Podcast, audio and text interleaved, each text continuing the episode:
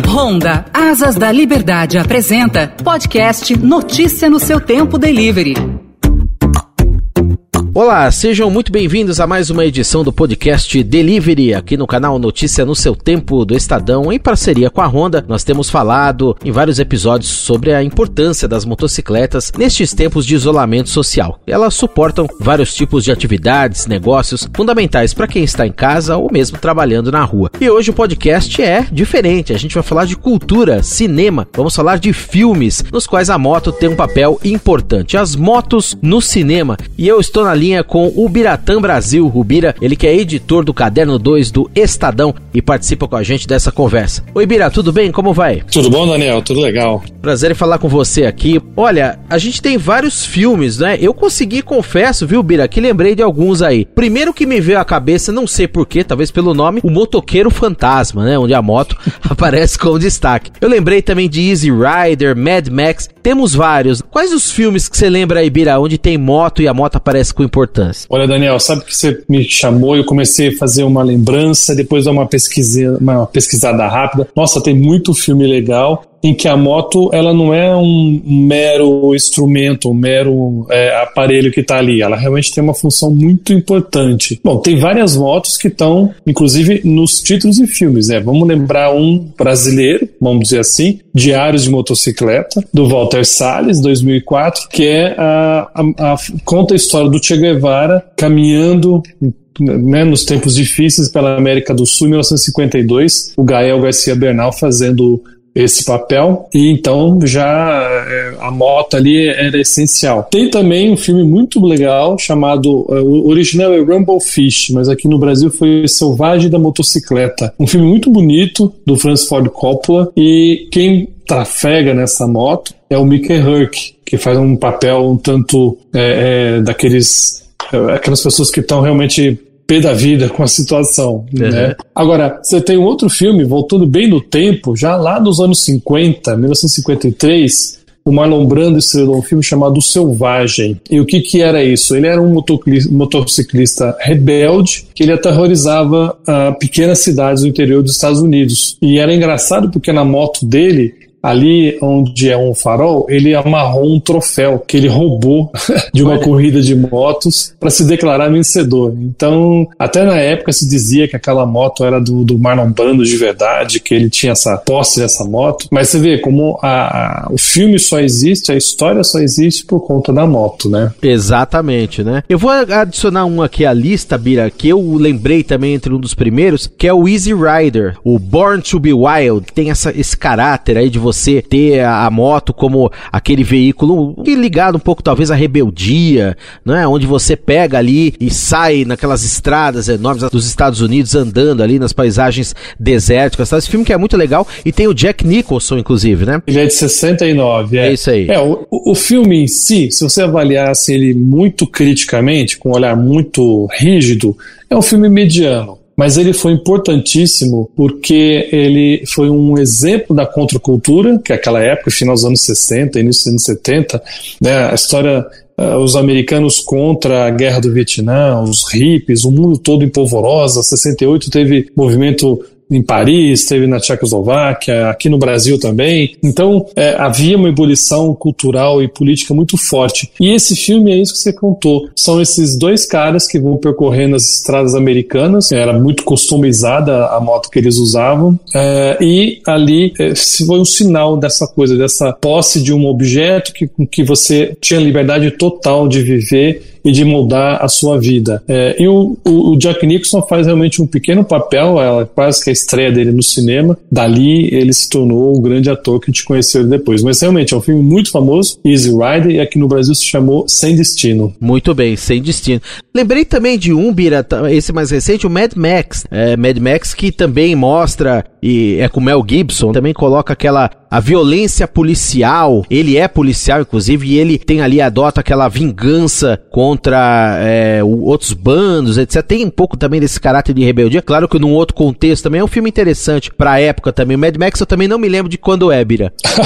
Olha, exatamente 10 anos depois do Easy Rider. O Mad aí. Max é de 79. Uhum. O, o, Gibson faz realmente um policial, ele pilota uma, uma moto, né? É, bem modificada. É, e engraçado, né? Como o, a, a, a, truculência da história, porque ele é um policial, ele tem que lutar contra um vilão que também pilota uma moto, mas é importante mostrar como realmente também isso. A moto, nesse sentido, tem uma função ali profissional, mas ao mesmo tempo, de novo, é, de fuga. Se você me permite, eu lembraria de um filme que é super clássico. Vamos lá. Que a moto é essencial e acho que era imperdoável a gente não lembrar é Fugindo do Inferno, um filme com Steve McQueen, é um filme de 63, e tem uma das cenas clássicas do cinema, é, porque o filme se passa durante a Segunda Guerra Mundial, e, e ele está lá prisionado, ele é um dos prisioneiros, e numa das tentativas de fuga, ele salta sobre uma cerca de arame farpado com uma moto que ele roubou dos militares alemães. Então essa cena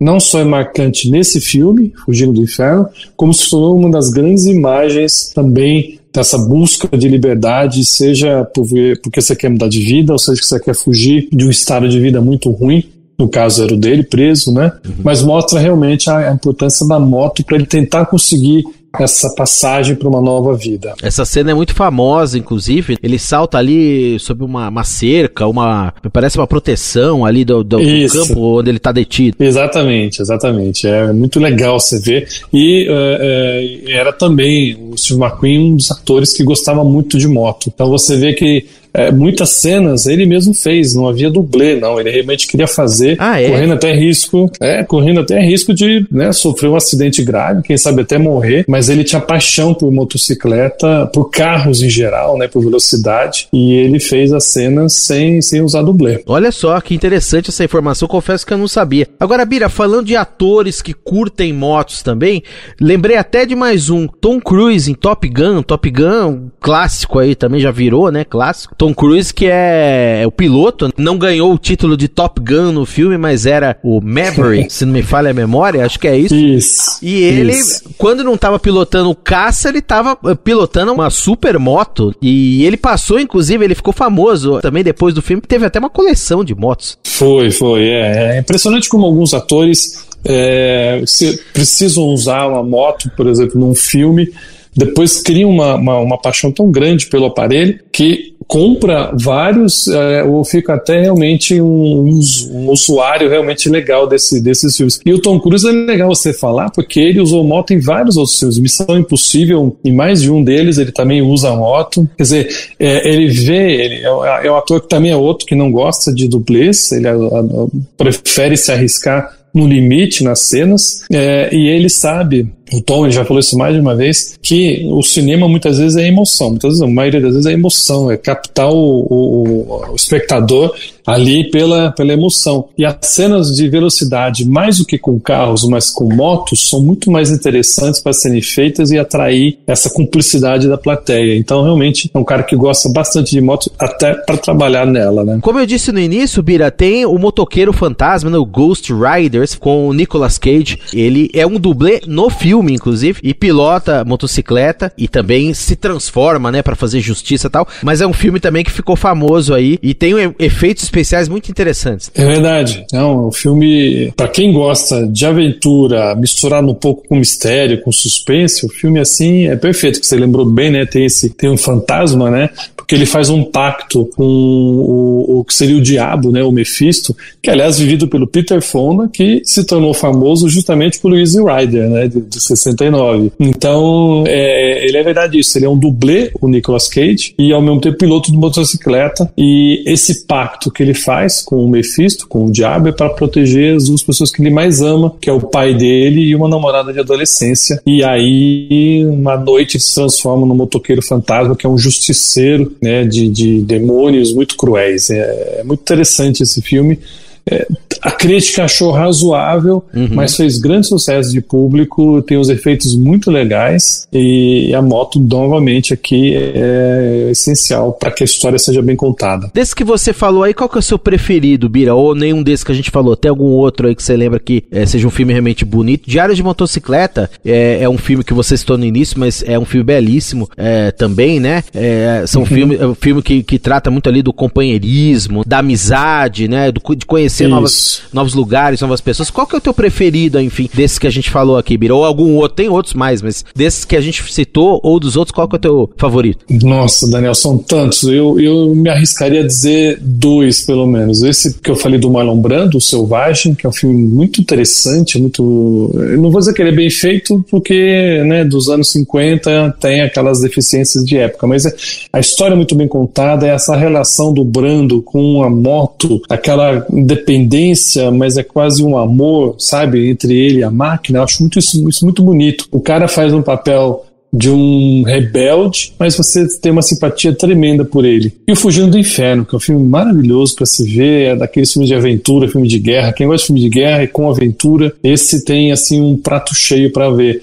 E só para não deixar de esquecer, não é bem filme, mas foi uma série, se bem que depois até inspirou um filme. Tem o famoso Chips, lembra do Chips? Opa, Chips, sim, da década né? de 80 também, ficou muito famoso Isso. aqui na TV. Policiais rodoviários patrulhavam. Exatamente. A série é muito legal, mas o filme filme é um filme engraçado. O filme que inspirou é mais, mais recente, é, ele é mais engraçado só. Mas a série era muito legal. Poncherello, lembra? Eles faziam realmente dois policiais rodoviários que tinham cada seriado, cada episódio, uma missão é, para resolver. E, novamente, a moto ali era essencial. Exatamente. Inclusive eram policiais, eu puxei aqui da Califórnia, percorriam ali estradas, as freeways da região de Los Angeles, resolvendo crimes, casos, etc. Com o Frank Poncherello e John Baker, nome dos dois é, protagonistas aí. Essa série que foi produzida na televisão norte-americana, passou aqui no Brasil, me lembro, na década de 80, início da década de 80, meados talvez da década de 80, fez muito sucesso, muito bem lembrado pelo Ubiratã Brasil. Bira que é editor do Caderno 2 do Estadão. Um grande abraço, Bira, obrigado pela presença no nosso podcast. Até uma próxima. Obrigado, Daniel. Um prazer. Abração. E você ouviu mais uma edição do podcast Delivery aqui no canal Notícia no seu tempo do Estadão em parceria com a Honda. O podcast que tem a apresentação de Daniel Gonzalez e os trabalhos técnicos de Vitor Reis. Um abraço e até a próxima.